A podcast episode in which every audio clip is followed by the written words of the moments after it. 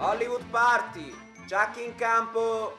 Prima. Hollywood Party è... Stop. Sono sbagliato, scusate. Hollywood Party è la meglio trasmissione Stop. della... No. Sesta. Hollywood Party la più radiofonica trasmissione. Stop. Hollywood Party era la più... Stop. Hollywood Party la più bella trasmissione della televisione. Stop. Dodicesima. Hollywood Party la più longeva delle trasmissioni. Stop. Hollywood Party la più Marconi della... Stop. Quattordicesima. Hollywood Party la più bella trasmissione della radio dai tempi di Meucci. Stop. Ventunesima. Hollywood Party...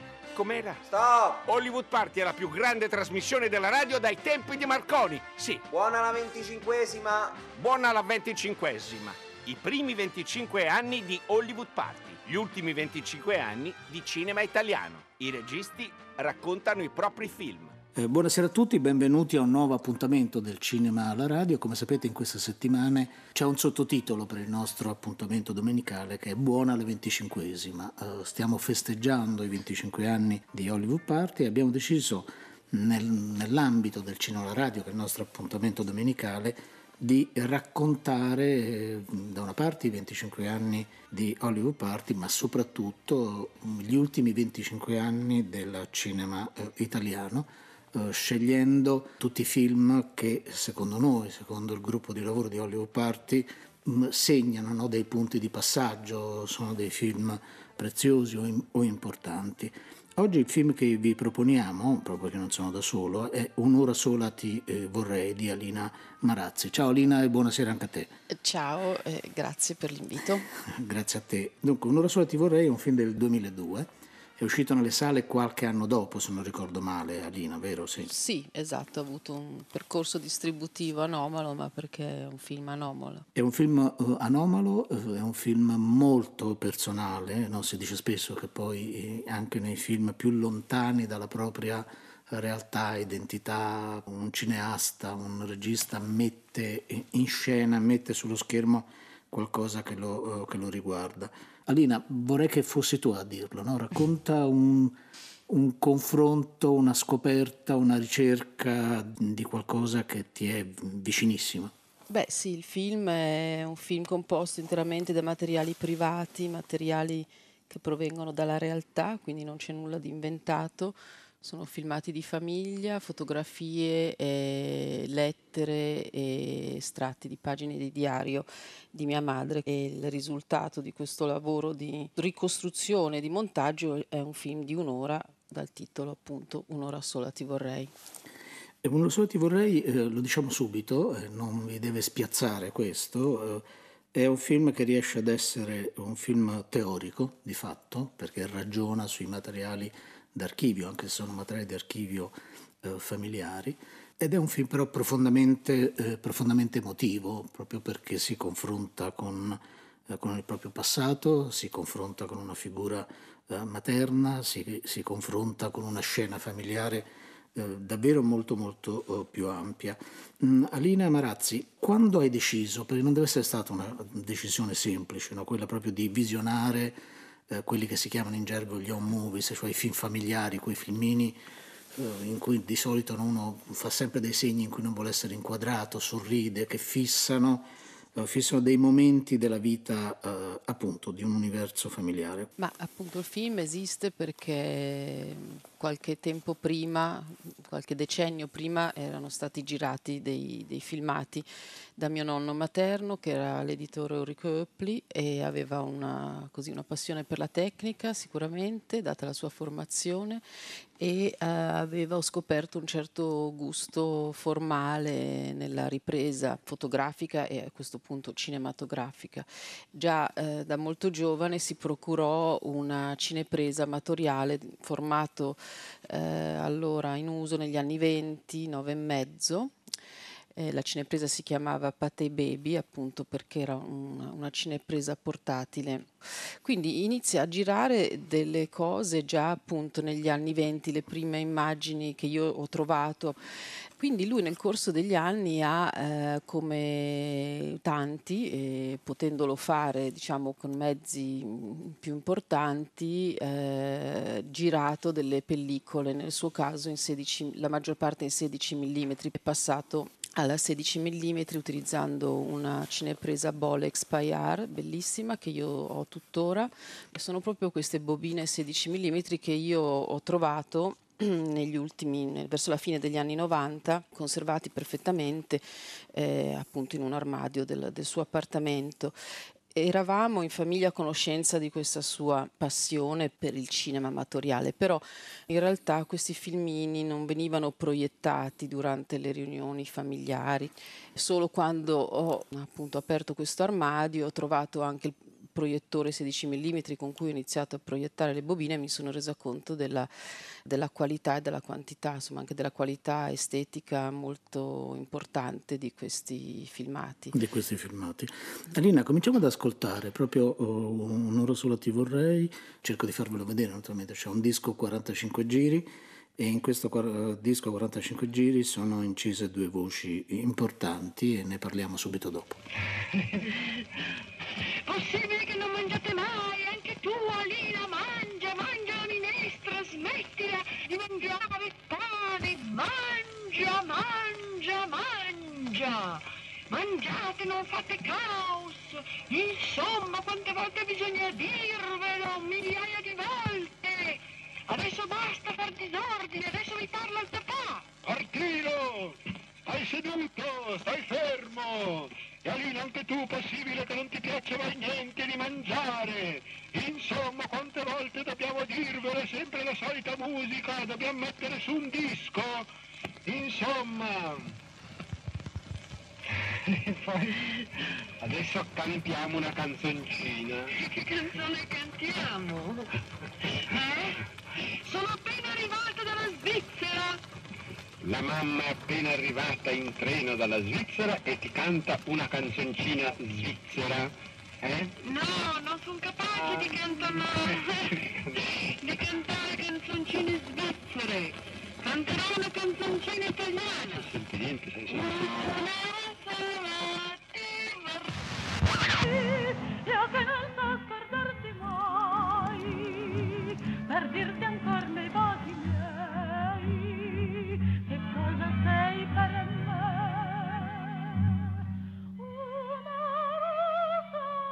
Mia cara Lina, quella voce che hai appena sentito, quella voce che scherza e ride, che fa finta di sgridare te Martino, è la mia voce, la mia voce di 30 anni fa. L'avevamo incisa su un disco con papà per farvi uno scherzo, ti ricordi? In tutto questo tempo nessuno ti ha mai parlato di me, di chi ero, di come ho vissuto, di come me ne sono andata. Voglio raccontarti la mia storia, adesso che è passato così tanto tempo da quando sono morta. Questo disco stava nell'armadio? Mi è stato raccontato che eh, in stazione centrale, eh, si tratta degli anni, fine anni 60, c'erano delle mm, macchinette, degli organetti, non so come definire, delle attrezzature, per poter incidere lì per lì un, un disco, un vinile di 40, 45 giri. Questo disco insieme ad altri materiali, eh, ovvero alcune fotografie e lettere e diari di mia madre eh, erano conservati nell'altra famiglia, nella insomma, famiglia di mio padre. Il disco in realtà mh, era, girava per casa, quindi io conoscevo questa registrazione, mentre le lettere e diari sono saltate fuori qualche tempo dopo, ehm, erano stati conservati invece in un baule, in un solaio della casa dell'altra nonna. Quindi ehm, appunto le parole erano state conservate in un luogo e le immagini in un altro. Ora ascoltiamo un altro momento, oh, la voce che state ascoltando è quella di, di Alina Marazzi, eh, che fa proprio da, da narratrice. Ascoltiamo uh, un altro momento del tuo film in cui appunto si racconta la storia della famiglia. C'era una volta. Per raccontare una storia di solito si comincia con C'era una volta o perlomeno con il presentare tutti i personaggi. In questo caso i personaggi fanno parte della nostra famiglia. Tutte le immagini che vedi sono state filmate dal nonno. Aveva comprato la prima cinepresa già negli anni venti. È un bel salto indietro nel tempo, in un mondo molto diverso da quello di oggi, dove forse c'era più spensieratezza, più gioia di vivere, ma chi lo sa. La felicità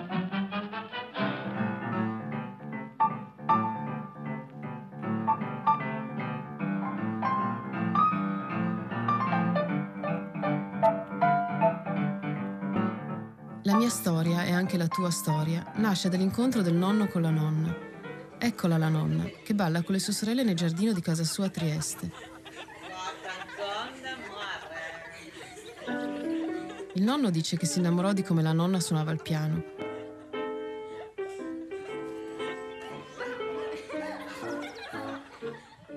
E questi sono i bisnonni, i genitori della nonna, che si divertono ad assistere al corteggiamento della loro figlia.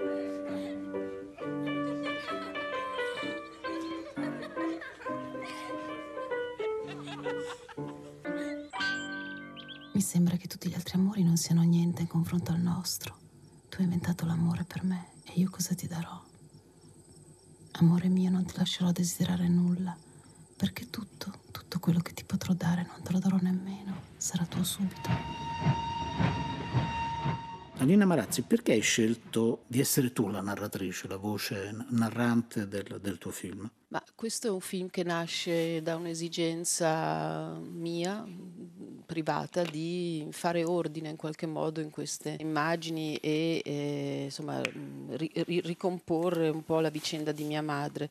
Quindi è un film che nasce per ehm, semplicemente appagare una mia necessità, non, non è un film che avrei mai pensato di proiettare pubblicamente, è un film che nasce da dei materiali di famiglia e eh, almeno nell'intenzione originale intendeva rimanere in quell'ambito privato, familiare, quindi io mh, appunto già mi ero così formata, lavoravo con il documentario, insomma era questa la strada che avevo intrapreso poi a un certo punto trovando queste vecchie pellicole capisco che non posso ignorare questa circostanza e, e devo fare qualche cosa con queste eh, con questi materiali, eh, soprattutto perché appunto in queste immagini eh, io eh, ritrovo immagini di mia madre che era morta quando io avevo eh, sette anni e quindi queste immagini avevano questa, svolgevano per me questa importantissima, svolgono tuttora funzione di appunto eh, riportare in vita, se, se non altro solo temporaneamente sullo schermo eh, questa, appunto, questa, questa, donna che invece non avevo avuto modo di conoscere molto in vita. E, mm, e quindi mh, mm, potete immaginare che eh, gestire, manipolare, montare questo materiale e anche appunto utilizzare gli scritti privati di mia madre eh, non è stato un passaggio semplice, è stato qualcosa a cui sono arrivata eh, gradualmente nel corso degli anni e eh, ho iniziato a lavorare a questo film in una dimensione anche lì domestica, quindi in casa, e, mm, con l'aiuto di una mm, importantissima collaboratrice, amica e montatrice Ilaria Fraioli che mi ha accompagnato eh, in questa avventura e poi anche nei, nei film successivi e, e, quindi quando si è trattato di mh, mm, cominciare ad associare alcuni, alcuni brani scritti da mia madre alle immagini, io ho iniziato a registrare la mia voce. Poi ho capito che non, non avrebbe potuto esserci nessun altro a leggere queste carte private, appunto dovevo essere io in quanto figlia, ma anche in quanto autrice in questo caso, quindi in questa duplice veste, a eh, assumermi anche la responsabilità di leggere pubblicamente eh, degli scritti privati. Rientriamo proprio nel, nel tuo film, Un'ora sola ti vorrei, e c'è proprio una lettera di tua madre, una lettera che apre no, un, capitolo molto preciso rispetto alle immagini che abbiamo visto fino a quel momento, no, in cui c'è una grande armonia, eh, c'è una serenità reale o, o apparente, eh, però c'è un'incrinatura molto precisa. Ascoltiamo un passo del tuo film. Cara mamma, grazie per tutto quello che hai fatto per me. Io per i miei figli non ho fatto nulla e anzi li ho fatti soffrire crudelmente. Spero di poter riparare al più presto. I bambini, come al solito, danno molto da fare. Ma quello che è peggio è che io veramente ho scoperto di non saper far nulla di nulla di quello che avrei dovuto aver imparato in questi anni. Voglio dire che definitivamente sono negata per i lavori domestici. Forse non ci crederai, ma è così. E questo sta diventando una specie di ossessione.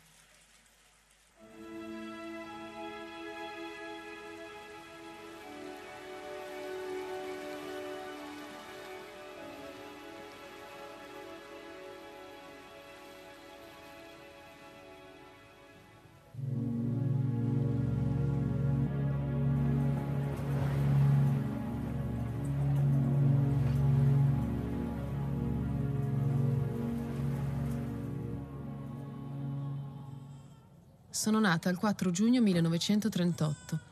Era una giornata a cielo sereno con vento. Sono cresciuta in quello che sembrava essere un mondo da favola, eppure le cose non andarono proprio come nelle favole. Mi guardo bambina e cerco una traccia, un indizio della donna che sarei diventata. Forse quello che diventiamo lo siamo già, da subito.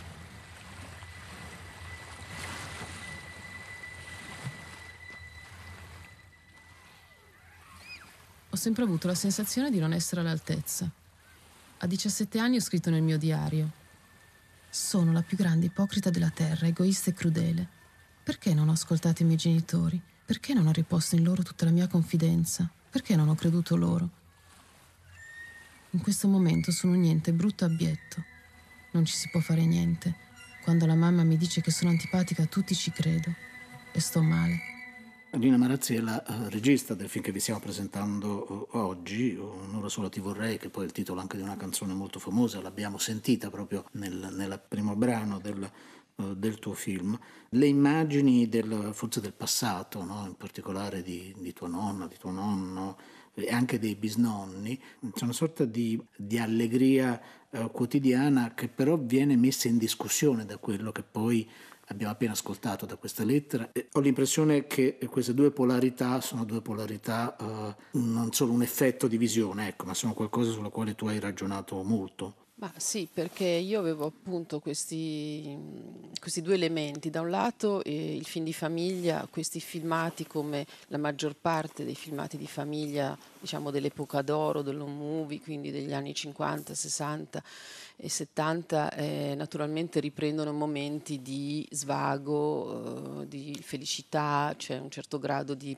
performatività dei, eh, del, dei familiari no? che si trovano a dover appunto eh, recitare, tra virgolette, in qualche modo davanti a, alla cinepresa e, e poi mh, mm, quali sono le altre immagini che vengono sempre riproposte, sono le immagini delle cerimonie, dei rituali, quindi matrimoni, eh, i viaggi. Quindi in realtà queste immagini tendono a essere anche abbastanza ripetitive, naturalmente anche per via del fatto che erano immagini girate in pellicola, avevano una certa durata limitata rispetto a quanto poi si è andato a fare con il video o quello che si fa ora con il digitale. Quindi l'home movie tende dire, a restituire una, una, rappresentazione familiare felice. Per esempio, una cosa che mi aveva colpito, non avevo trovato quasi nessuna immagine dell'ambiente di lavoro, era una cosa che a me interessava, per esempio, del contesto della città di Milano. Quindi mh, al montaggio avevo una certa frustrazione perché avrei voluto vedere di più. Però poi ho capito che questa era proprio la natura del, del filmato di famiglia.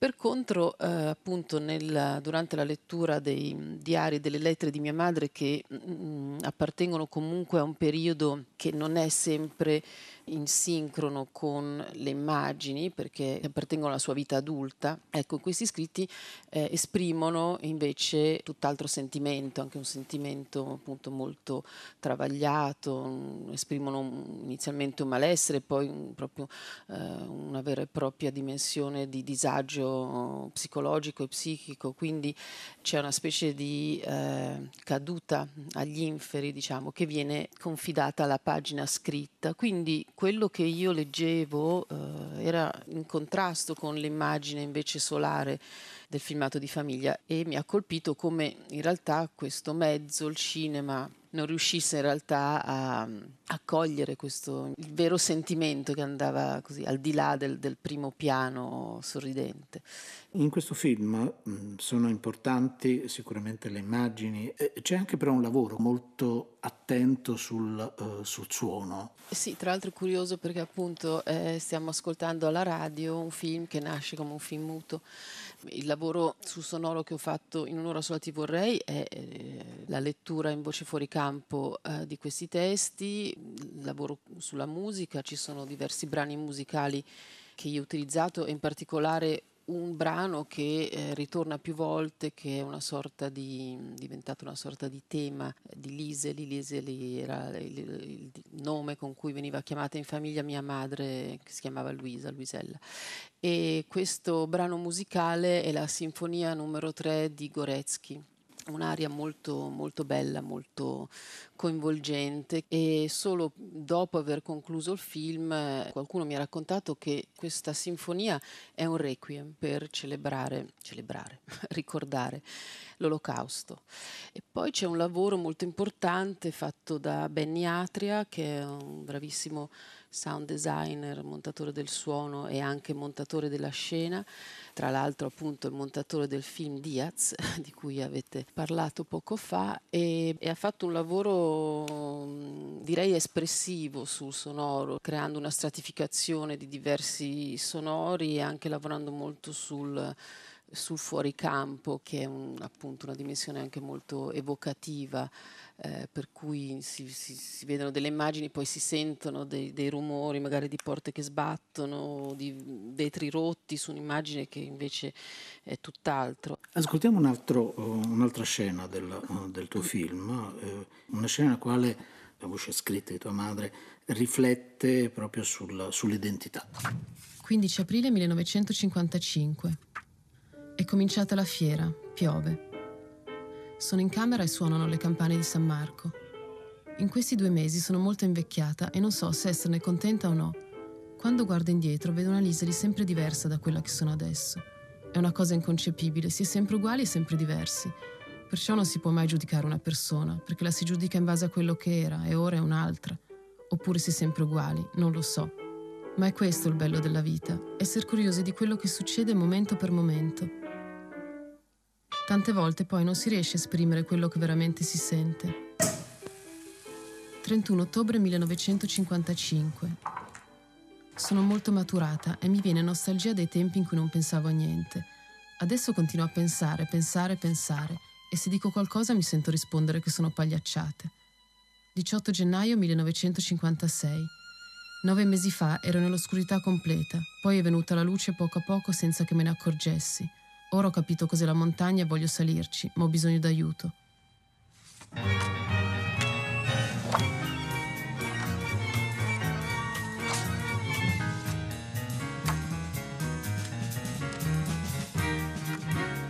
In questi giorni ho bisogno terribile di parlare e anche di essere ascoltata, ma alla fine mi dicono che sono noiosa e che mi faccio tanti problemi stupidi. Siamo tutti scontenti di noi, ma uffa, agiamo. Bisogna amare di più la vita e meno se stessi. Usciamo da noi, godiamo assieme del mondo. Questo credo sia il senso da dare a un'amicizia. Scoprire assieme qualcosa, cercarlo. La gioia mi sembra una buona cosa. Una notte ero talmente felice per un pensiero che mi era venuto che non riuscivo a dormire. Peccato, non mi ricordo più il pensiero.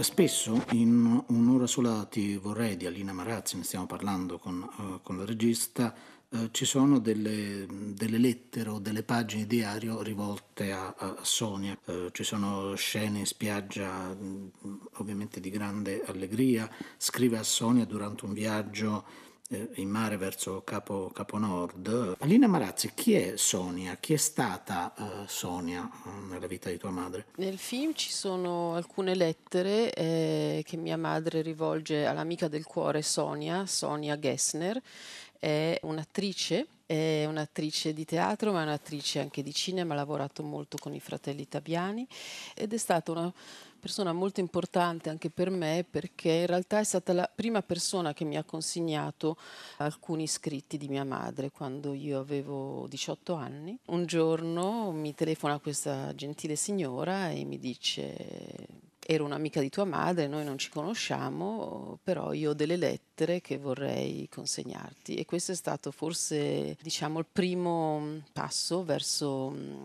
il recupero appunto della, della figura di mia madre attraverso l'amica. Diciamo, è l'unica persona al di fuori della famiglia a cui mia madre si rivolge e mi sembrava importante dare spazio a questa dimensione dell'amicizia femminile. Vogliamo ascoltare un altro, uh, un altro momento di Un'ora sola ti vorrei ed è una lettera uh, molto affettuosa uh, a Sonia, tua mamma si trova a Parigi. Cara Sonia, non vedo l'ora di vederti e ti dico che sei la più in gambe e simpatica persona che conosco. In questi giorni più penso di tornare, più me ne rallegro. Più penso che sono scema perché combino troppo pochino e mi reputo troppo fortunata e inconcludente e assai colpevole di poca buona volontà. Proprio sono in un periodo in cui ti ho quasi costantemente in mente, oibò, e ti sogno perfino di notte. Ma Sonia, e ora non metterti a ridere, perché ti dirò ancora che la lontananza mi fa accorgere che ti porto molto affetto. Ora termino la sbrodolata. Parigi, 18 maggio. Come avresti goduto ieri? Jean-Louis Barrault è venuto in università a parlarci del suo mestiere di attore e io ero nei primi banchi. Il teatro è, secondo Jean-Louis Barrault, l'arte più completa perché tocca la vista, l'udito e tutti gli altri sensi e ricrea il momento presente ed è la vita da quello che abbiamo ascoltato, delle cose scritte nelle lettere, nel diario da, da, tua madre, Alina, la cosa che colpisce è questa grande nostalgia di, di un passato, no? pur scritte, come dicevi, in età adulta. E c'era questo rapporto, questo legame complesso, molto articolato con ciò che era trascorso o forse che era passato in modo diverso da quelle che potevano essere le aspettative della, della, di tua madre. È tutto estremamente molto nostalgico, secondo me, dal primo fotogramma all'ultimo, perché, eh, perché le immagini ci, ci, raccontano di un mondo perduto, di un mondo perduto che non tornerà, sono quei colori appunto del Kodachrome che, che ci stringono il cuore e, e quella qualità estetica che è anche una qualità emotiva eh, e anche così della ripresa, anche della ripresa informale o di certi sguardi che appaiono eh, ingenui rispetto agli sguardi consapevoli di oggi dei selfie. E, e, quindi c'è quella sorta di timidezza e appunto un certo muoversi in maniera impacciata davanti alla cinepresa eh, che fa sorridere e ci fa pensare che appunto quel mondo non, non tornerà più e chissà perché eh, quel mondo ci sembra sempre un mondo più felice di quello di adesso. Mm, poi a ben vedere forse non erano sempre eh, tempi così più felici di ora e certamente questo è anche vero soprattutto per quanto riguarda le donne, perché poi questo è un film appunto che narra di una vicenda molto specifica, molto privata, però eh, il successo, chiamiamolo così, che il film ha avuto, comunque l'incontro che questo film ha avuto con il pubblico è proprio dovuto al fatto che questo film tratta delle tematiche universali che sono molto eh, semplici, anche comuni a tutti, cioè il rapporto all'interno di una famiglia eh, genitore-figlio, soprattutto madre-figlia, perché io sono la figlia appunto che eh, con questo film va alla ricerca della madre perduta e mai conosciuta, ma all'interno del film eh, mia madre si relaziona a sua madre, quindi è una donna di una generazione precedente, una generazione molto eh, rigida, autoritaria, con la quale sembra non esserci dialogo e questo sembra essere appunto un, uno dei motivi che poi ha portato a questo, a questo grave malessere, disagio, ma è anche un, come dire, un leitmotiv che si ripete di generazione in generazione. Quindi se da un certo punto di vista è un film molto legato alla, all'epoca che appunto che racconta, che ritrae e a quella vicenda, è anche un film molto universale. Questo lo dico dopo 17 anni che il film è stato mostrato per la prima volta pubblicamente. Davvero è un film che parla, penso, a tante persone anche oggi. Siamo in un'epoca eh, per la quale personalmente non ho nessuna nostalgia perché non l'ho vissuta, ma in cui alcuni nodi del femminile eh, erano ancora davvero ben stretti, non è che ora siano sciolti naturalmente, no? per cui eh, nel momento in cui eh, tua mamma vive una fase di depressione, questa viene quasi letta come una sorta di capriccio di una ragazza, no? non, sotto, sottovalutando una serie, una serie, di cose. Ora ascoltiamo um, sempre da un'ora sola ti vorrei, che, che vi stiamo proponendo oggi, un altro brano, un'altra scena del, del film, nel quale eh, tua madre riflette riflette sul, uh, sull'amore, non sei ancora sposata con tuo papà Antonio, eh, sentiamo cosa, cosa dice. Eccomi in preda ai soliti tentennamenti. È possibile rimanere fedeli e non tradire, ma bisogna limitare tutti i propri affetti a una persona sola, e come si può. È possibile amare più persone. A me accade, e sebbene non ne provi un senso di colpa, il mio ragionamento lo rifiuta. Sarebbe questo essere disonesti? Ma io credo che malgrado tutto sia meglio essere disonesti in questo senso, cercare di dare quanto più si può a quante più persone.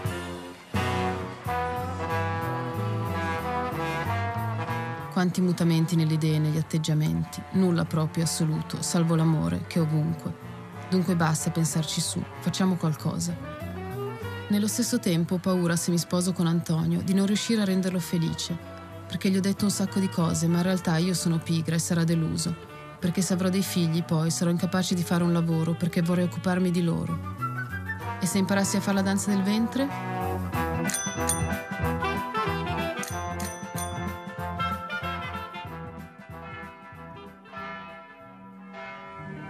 Io che non so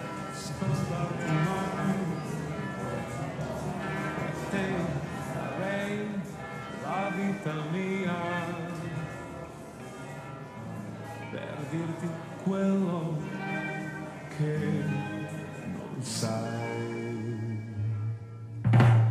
Un'ora sola ti vorrei io che non so scordarti mai. Cosa posso dare ad Antonio io? Eppure poi ho tante esigenze. Non voglio donna di servizio. Voglio che mi aiuti a lavare i piatti, a cambiare i panni ai bambini se ne avremo. Sarei una selvaggia. Vorrei che lui mi facesse da mangiare, tanto sarei gelosa della nostra vita privata. Ma un uomo non può sottomettersi, così l'unica è proporgli di essere la sua amante, così lui non si lega con una selvaggia e quando la vita selvaggia lo diverte viene ogni tanto.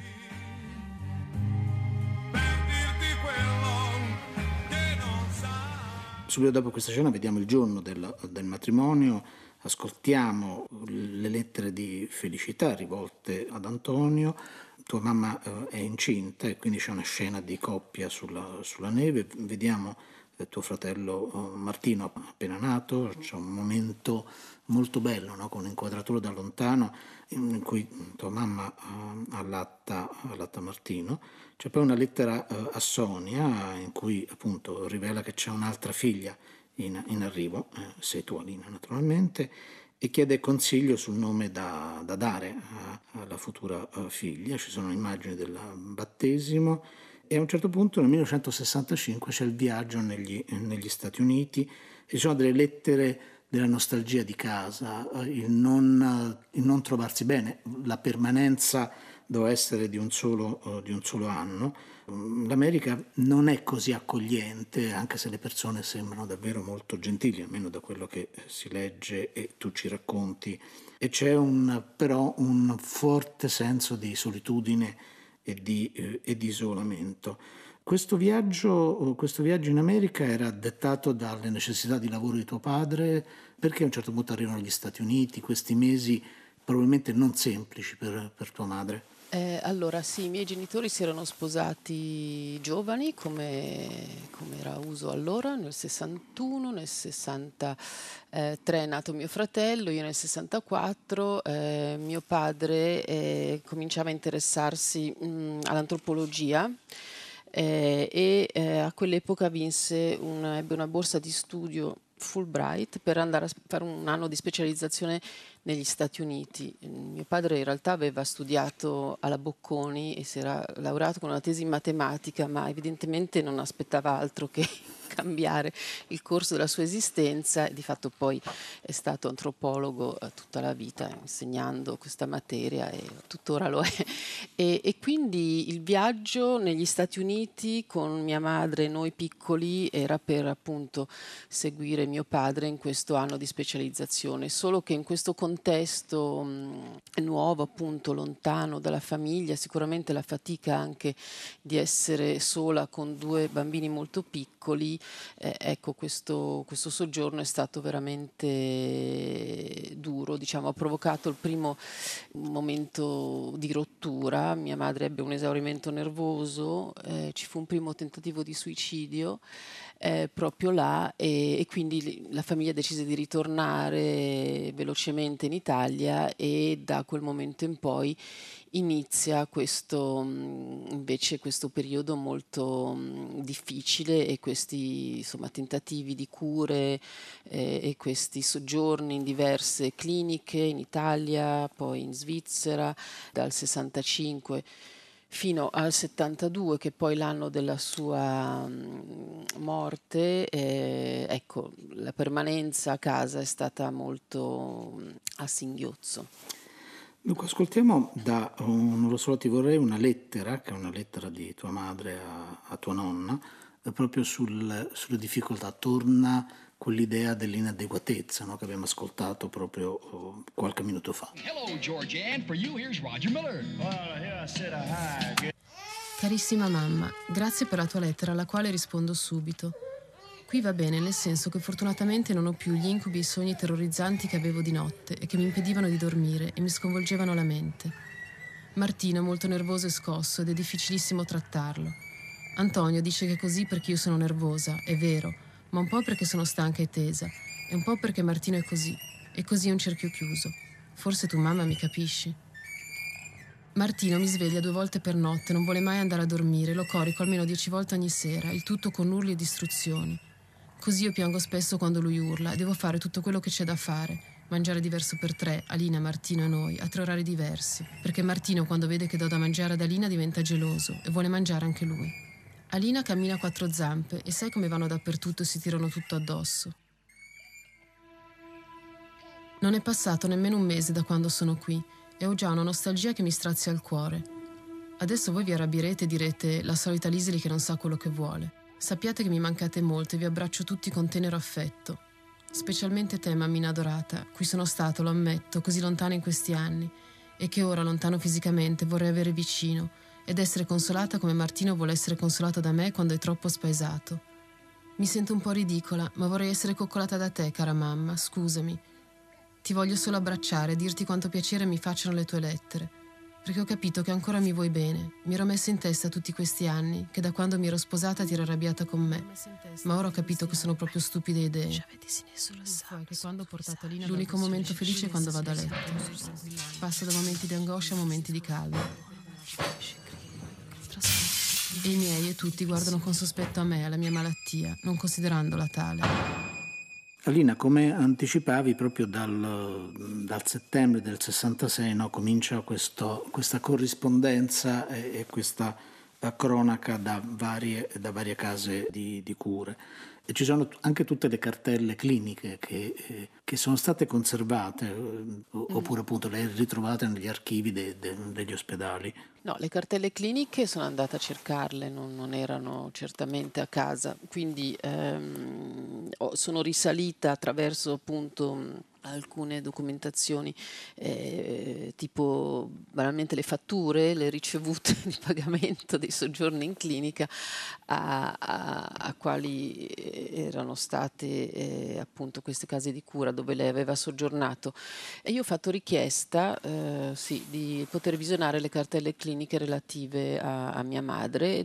Nella seconda parte del film io racconto appunto il periodo degli ospedali e attraverso questa documentazione e attraverso alcune delle lettere che lei scriveva sia a mio padre che a noi bambini durante quel periodo.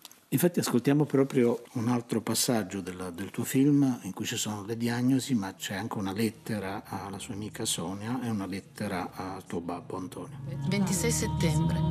Molto comunicativa. Ritorna continuamente col pensiero al passato e agli errori commessi. Teme con il suo comportamento di aver rovinato completamente la propria vita, il proprio matrimonio e i propri figli. Non ha più interesse per nulla, è completamente anaffettiva. Il pensiero è volto unicamente al passato e alle sue possibili e catastrofiche influenze sul futuro.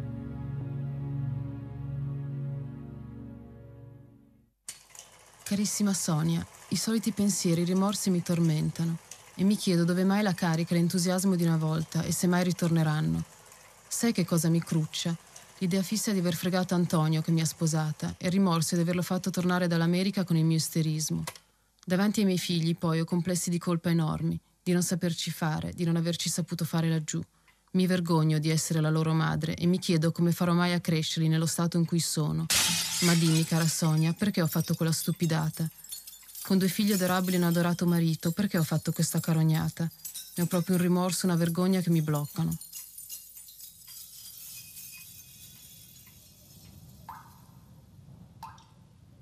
Caro amore, Oggi siamo andati a passeggio sotto la pioggia e a me piaceva tanto. Poi è venuto un po' di vento e mi sono sorpresa a dire che bello questo vento. E guardo i fiori e i loro colori, mi fanno piacere. E così parlo anche con la gente normalmente. Non mi fa più tanta confusione il disordine e vedere i bambini mi rende contenta. Il mio stato è come di uno che è stato inglobato in un pezzo di ghiaccio. Tu vedi tutto quello che è fuori, ma non senti le voci e non puoi unirti agli altri. Capito com'è? Io spero che tu mi abbia perdonato di averti fatto tornare dall'America.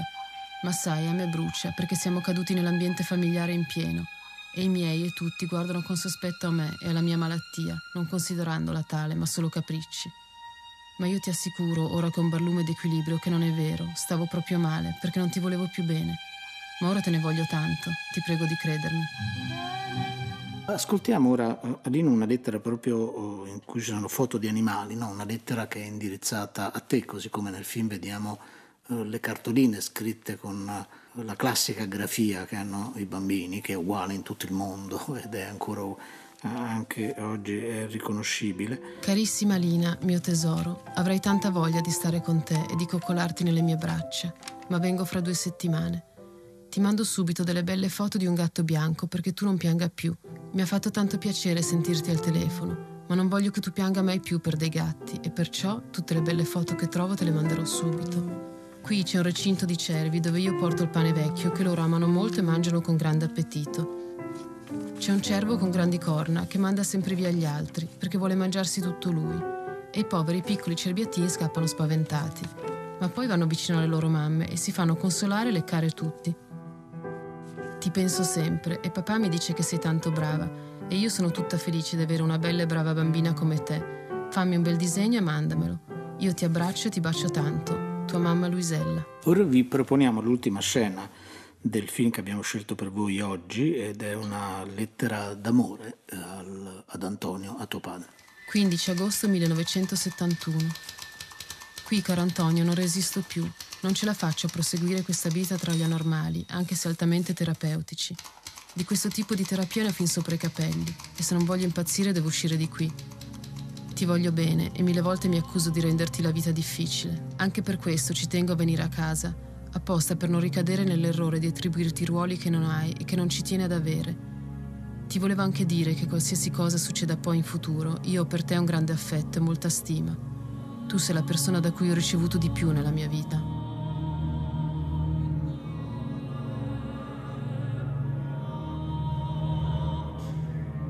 Sento di poter tornare intera e non solo rappezzata. Il tempo è interminabile, ma credo che ci voglia un tempo interminabile per crescere.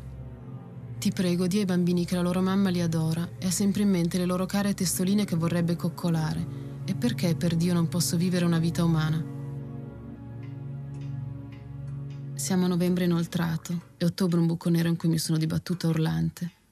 Amore, ho tanto bisogno di te, delle tue mani, delle tue braccia, perché io sono la tua metà viva e tenermi lontano da te mi ammazza. Qui, amore, mi hanno tolto gli anelli, l'orologio, le carte, non sono niente. E il meglio ancora stare asserragliata nella cella stanza e dimenticare la realtà di questa sordida casa, dove non si capisce bene perché l'uomo giudica l'uomo. Io sono sano, tu sei malato e dimente. Amore, ti prego, con ogni mezzo tirami fuori di qui, o i miei terrori diventeranno tante realtà, e la mia vita slegata da voi una buia notte. Cosa devo fare? Come sopperire a questo vuoto che mi si pone e non far sì che mi invada del tutto e provochi in me una disperazione che mi porta a fare le cose più folli? A questo la terapia non ha ancora dato la risposta e mi chiedo che risposta darà e se la darà. Così vado avanti sperando che un bel giorno la risposta venga e che io raggiunga la pace e la tranquillità, ma non il deserto degli affetti e dei sentimenti. Questa era l'ultima scena che abbiamo, che abbiamo ascoltato, eh, il film poi si chiude e riascoltiamo proprio ne- nelle ultime scene la- eh, le voci di, eh, di Luisa e di Antonio, proprio no, da quel 45 giri che, che dicevamo e poi ci sono appunto mh, frammenti di articoli di, di giornale, di referti medici, dalle quali appunto si capisce eh, la morte di, eh, di tua, di tua madre.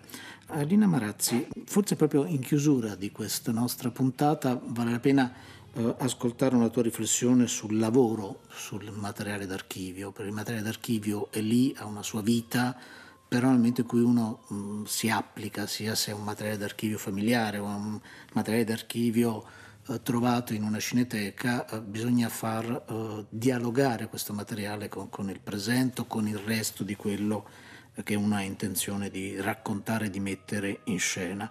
Ti chiederei proprio una riflessione su questo. Ma sì, tra l'altro eh, Un'ora sola ti vorrei è un film che a, appare, nel senso viene mostrato in pubblico nel, all'inizio degli anni 2000. Da allora a adesso c'è stato un crescente interesse sia da parte del pubblico ma anche da parte appunto di chi lavora con le immagini, anche la storiografia, insomma verso queste, queste fonti visive, informali che sono appunto i filmati privati. Una delle tante riflessioni eh, è eh, una riflessione che riguarda eh, il tempo, ovviamente, cioè il tempo che intercorre tra il momento in cui un'immagine viene filmata e il momento in cui un'immagine viene fruita, eh, tutto quello che eh, intercorre nella storia tra quel momento degli anni, che so, 30 o 40 e gli anni 2000 e passa di oggi, cioè come noi leggiamo quell'immagine, eh, quell'immagine è informata di tutta una serie di, di nostre esperienze, conoscenze, di quello che è accaduto appunto nel, nella, nella storia, nella nostra vita, nella vita di altri, che non è necessariamente raccontato in quel fotogramma, in quell'inquadratura, ma eh, di, di cui quell'inquadratura, quel fotogramma è in realtà pregno. Allora siamo arrivati alla fine di questa puntata del Cinema alla Radio, buona la venticinquesima, sui nostri appuntamenti speciali eh, dedicati eh, da una parte al compleanno di Hollywood Party, ma soprattutto, come dicevo all'inizio, agli ultimi 25 anni del cinema italiano. Il film che vi abbiamo proposto oggi è Un'ora sola ti vorrei, lo abbiamo riascoltato in compagnia della regista Lina Marazzi, che ringrazio tantissimo naturalmente, grazie di essere stata con noi. E vi salutano tutte le persone che hanno realizzato questa puntata, le nostre curatrici Francesca Levi, Madeleine Agnisci, Enrico Murgia che ci ha assistito da un punto di vista tecnico, Massimiliano Bonomo che è il regista di queste puntate, io sono Enrico Magrelli e naturalmente Alina Marazzi.